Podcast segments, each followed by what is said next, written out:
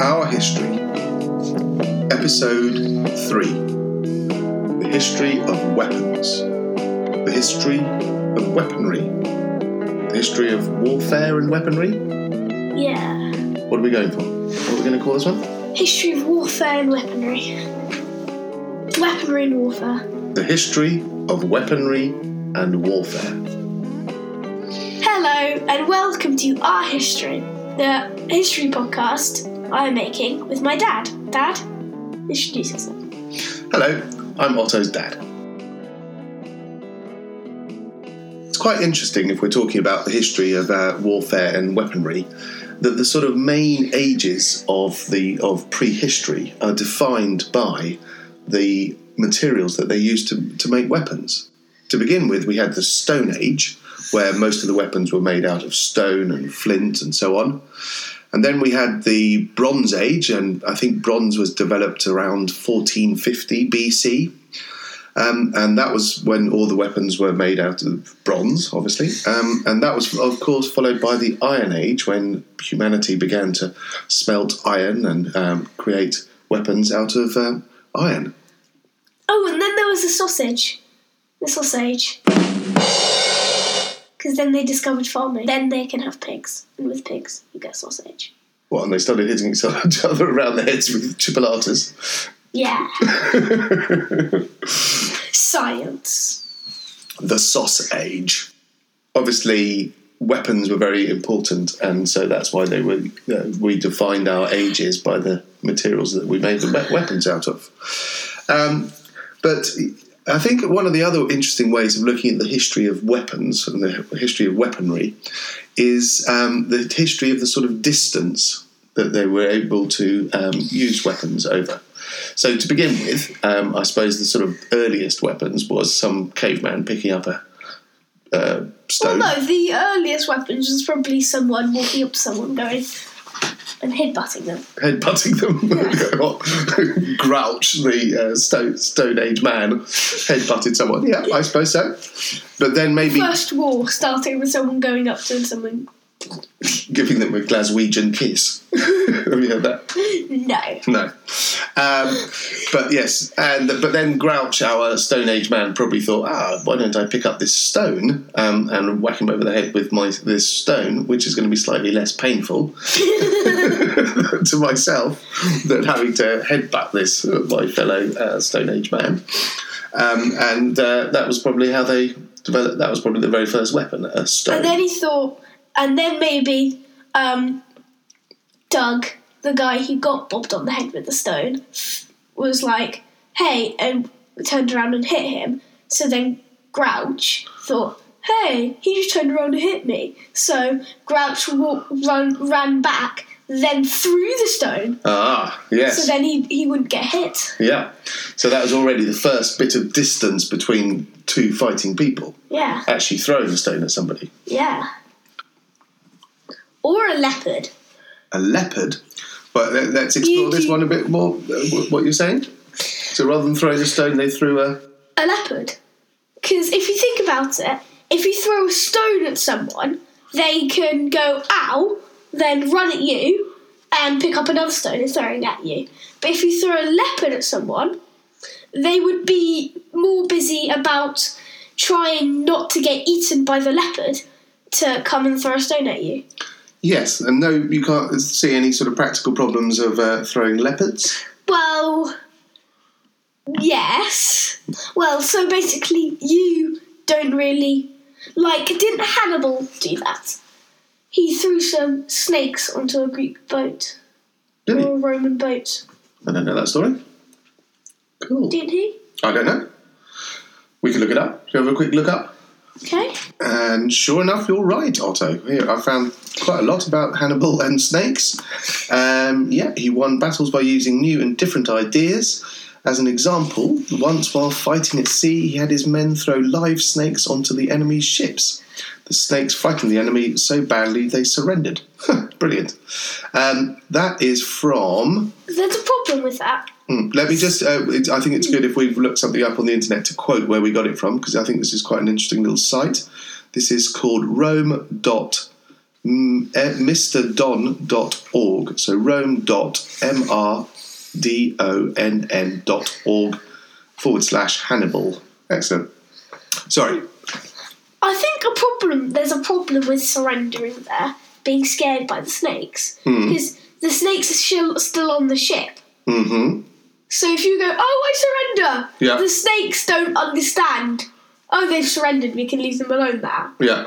They might go, oh, they're standing still. Let's go get them. Ah, yes. but no, but they probably said, yeah, hell, well, let us get off this boat. And then they've got them. Um, there's a very rubbish film called, which I haven't seen, called Snakes on a Plane. This would be like snakes on a ship. Um, I think the only small fact to add there is that he wasn't actually fighting against the Romans when he um, Okay. did that. It was against somebody called Eumenes, um, who I don't know quite who he was. Um, he gained over Eumenes. Uh, we can look that up. Anyway, yeah, snakes on a ship.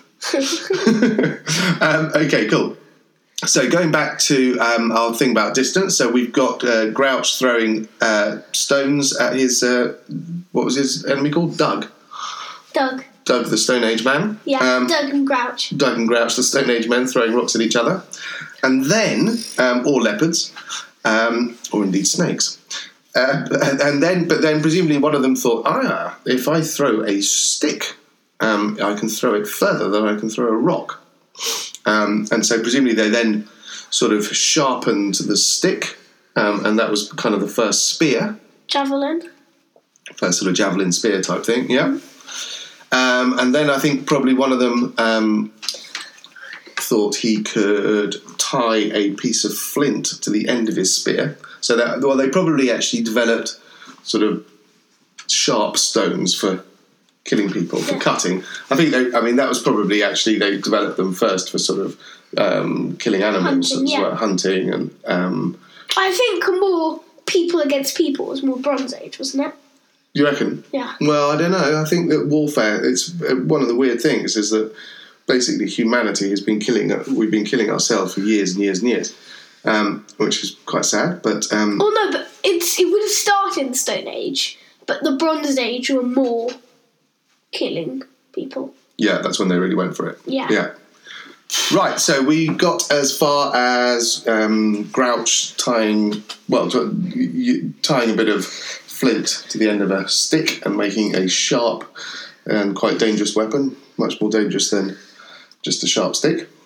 Um, so yeah, I- and I wonder about. Did you do a bit of research about um, bows? Didn't you?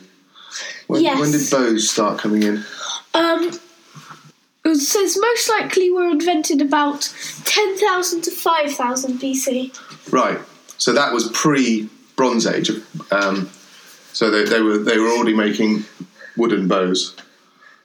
But bows are originally made of flint, usually, weren't they? Well, arrows. Yeah. Yeah. Yes, because there's something else that I popped up. There's a sort of timeline here. So I'm looking at the newscientist.com and they've got a timeline, weapons technology. Um, and so, yeah, the earliest evidence of using hum, humans using spears in a part of Germany now, near Schöningen, 40, 400,000 BC.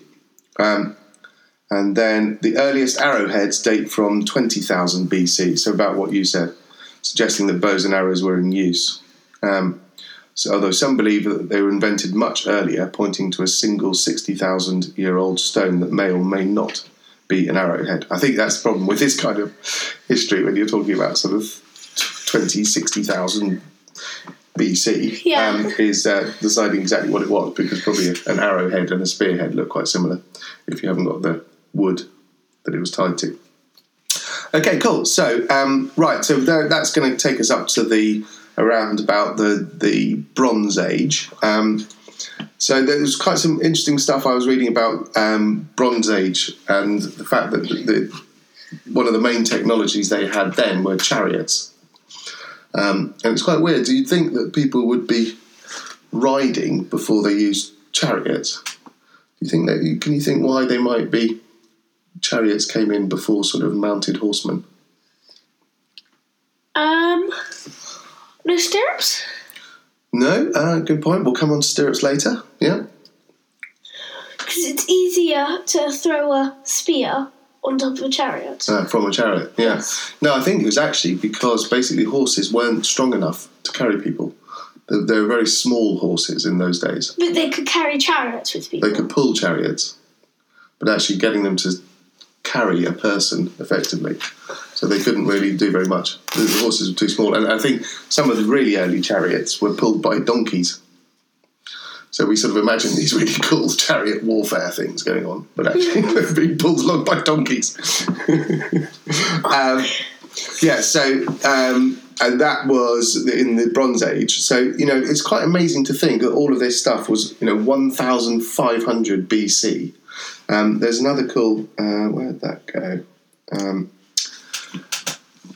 you know, so the Egyptians and all of those people, sort of 1,000, 2,000 BC to 1,500 BC, the sort of a middle Egyptian period. Um, and that's the same distance between the founding of the Roman Empire as the founding of the Roman Empire is to us.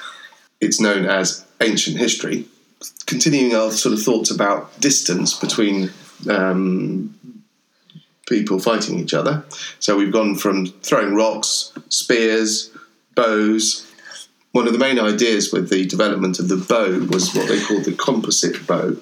So that was rather than just one piece of stick used as a bow, they actually tied together different bits of uh, material, and that made a much springier bow, and actually made it bend backwards. So that again made it much much springier.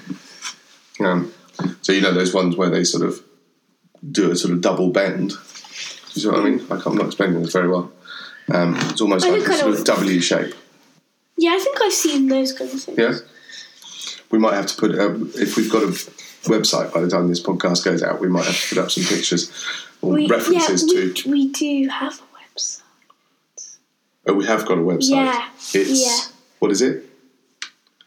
Ourhistory.com.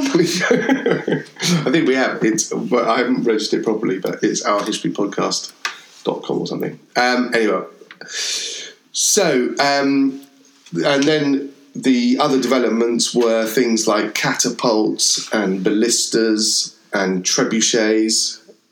Um, I know what catapults are. yeah. Well, what does a catapult look like? Let's let's get, get a picture up. Let's get some pictures up. Okay, so we've mentioned uh, catapults, ballistas, and trebuchets. And Otto, I'm now going to challenge you Yeah. to describe what's a catapult. Okay, so a catapult, it's basically about four wooden planks on the ground, lifted by wheels. Mm-hmm. Um, and then there's a kind of arch shape coming up with a basic wooden spoon Yeah. going in between it. And if you put a weight on one side of the spoon, it will push it down. Yeah. And the other side of the spoon, which is like what you actually put into your kind of food or whatever, Well, your payload, they call it. Yeah. Yeah. yeah. it will. Throw it. Yeah. Cool. Uh, so that's a catapult. What's a trebuchet then? A trebuchet is basically the same, but Mm-hmm. instead of like a spoon, it's a stick with a kind of sling, Yeah. so it will kind of go further. Yes. So I think it's using the sling. A friend of mine's dad made a trebuchet. Um, and a what's a ballista then? It's a massive crossbow. Nicely put. Massive crossbow. Cool. So those uh, those are around. All three of those, I think, were around in um, Roman times. Um, so those. Even the ballista. Yeah, yeah, yeah. That doesn't look very kind of There you go. Roman. Yes, I mean they used all of these things. So that you know the Romans. Well, we, we, we talked about Caesar, and um, I think with a lot of his battles, he used all of these sort of distance weapons. Okay, so for for a long time, that was your basic. Um, that was about as far as you could get from your enemy. Was using one of these sort of catapults or trebuchets and Which that is kind of quite thing. far. It's quite far, isn't it? Yeah, As in, you'll still be able to see them probably, unless Yeah. it's like a hill. yeah. But unless you're on top of a hill. Yeah, and you could use it for you could use all of these for siege warfare and for attacking castles. Yes. Um, Then you can't see your enemy, but you can see what they are because they're in the castle. You can't see actual people, No. No, that's true. Yeah. but you can easily just lob it over. You could destroy castles with um, these kinds of Or weapons. what I would do is I would make all of those ballista things out of wood hmm and fire them in to the castle, hmm and then I'll get like a flaming catapult hmm and launch it in, Yeah. hoping it will land on all of the ballista bolts. And what's that going to do? We could set fire to the ballista bolts Oh, okay. in the middle of the castle. So you'd have to have soaked the mid- ballista bolts in oil or petrol. Well, oil Yeah, for them to light. yeah. Yeah. No, if they're made of wood. Good catch. Mm, You'd have to soak the um, ball in oil. for it to be going flaming. Yeah. Yeah, I think they did do that. They they would throw flaming um, rocks, um, and they could destroy castles. I think Edward First, when he was campaigning in Scotland, you know, nasty Edward First, but we don't like him. Um, he uh, had these enormous trebuchets um, that destroyed some of the important castles in Scotland. Um, but the problem always with those for actually destroying a castle was that basically the, the rocks would just bounce off. They're not going straight, are they? They're going wee. So they, they could bounce off walls. Um, so it was quite difficult to destroy a castle wall with one of those kinds of weapons. Along came, Um, guns and cannons. yeah, i.e., gunpowder. Gunpowder. Yeah. So gunpowder was actually invented by the Chinese. Um, I but think I knew that. what the Gunpowder was invented by the Chinese. Yeah. Oh, we missed. Well, um, yeah, Oh, there's battering rams. battering rams. Battering rams. Battering rams. We like it, battering rams. Um, They you- couldn't knock down a castle, stone walls, but they No. could knock down like doors. that's what they were used for, Yeah. wasn't it? Yeah. And they often sort of covered them as well because you know if you're s- sitting in your castle Yeah, um, and your walls are being, well, your doors are being attacked by a battering ram, yeah. you chuck stuff down. We've seen that in some of the castles we visited, haven't we? Where you, they pour sort of boiling oil. Oh yeah. Yeah, cool. Yeah, so gunpowder, um, invented by the Chinese, but not really developed as a weapon by the Chinese. It wasn't until Europeans got their hands on gunpowder and thought, aha, we can make this into weapons by. Um, I think uh, they well they had to refine the gunpowder because the gunpowder the Chinese used they used for basically uh, fireworks. Um, but then the Europeans rec- realised that you could if you put the gunpowder inside an enclosed space Yeah. and lit it, it exploded and could push something out of a barrel. Um, and some of the really early cannons were basically barrels. Wait, what came first, a cannon or a gun? Um, what do you think? Cannon. Yeah. Because they were very, very dangerous, the early ones. Yeah, didn't they like explode A lot. sometimes? Yeah. Yeah. There's your answer. The first hand cannons to be used um, was in the Battle of Ain Jalut in 1260 by Egyptian soldiers. Um, Wait, are those guns? Yeah, so they'd, Yes. they'd be, but I mean, they'd be pretty enormous, like bazooka type guns. Uh, I That can't. fired cannonballs. I can't. That fired little mini cannonballs, I suppose. Yeah. Um, but it's quite interesting because I mean that's still 200 years before the Battle of Agincourt. Um, and I, so I think that Henry V, in, on his campaigns around the Battle of Agincourt, did have cannons, um, and there were cannons around. But obviously, the Battle of Agincourt is famous for the uh, longbows. You know the story of the Battle of Agincourt. Yes. Just a quick reminder: it was the British, or the well, they were English, but they were Welsh um, longbowmen who defeated all the uh, French knights. And there's actually quite an interesting part of the development of weapons where it was kind of almost sort of democratic, the longbow, because before, um, you know, where the knight had been the most powerful person on the battlefield, um, they were rich people because you you had to be able to be a knight. You had to be able to afford a very expensive horse, very expensive armor. So it was basically only very rich people who were the kings of the battlefield at the time. But when the longbows came in and they started using longbows really properly, Um, like the French knights really hated them. They thought it was all totally unfair, and um, you know, how can these peasant type people start shooting at me? I'm a knight. How dare you? and then that was taken even further when um, guns started appearing, obviously, um, because and started developing. yeah, because obviously that means anyone could kill anyone.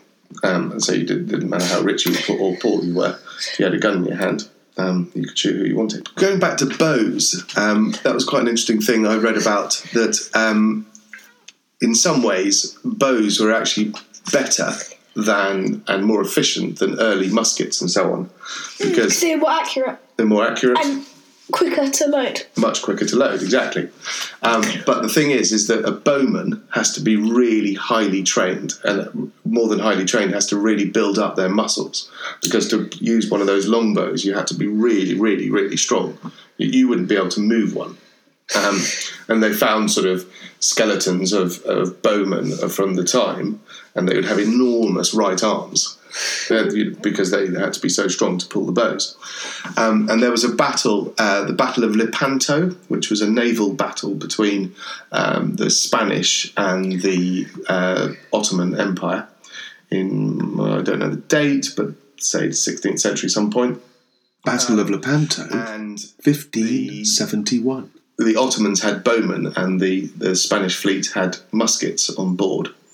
Um, and because all the uh, Ottoman bowmen were killed, that basically meant they couldn't go to war for ages because it took so long to train up and build up the bodies of bowmen.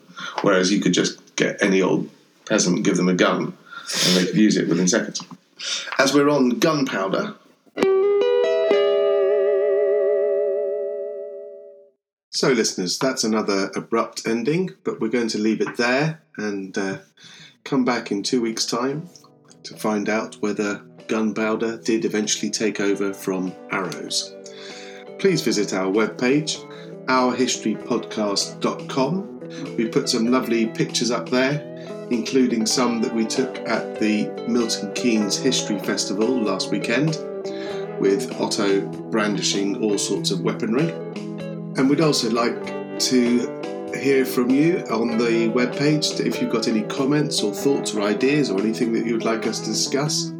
And finally, if you listen to this podcast on iTunes, please leave us a review and tell us what you think. Thank you very much and see you in a couple of weeks.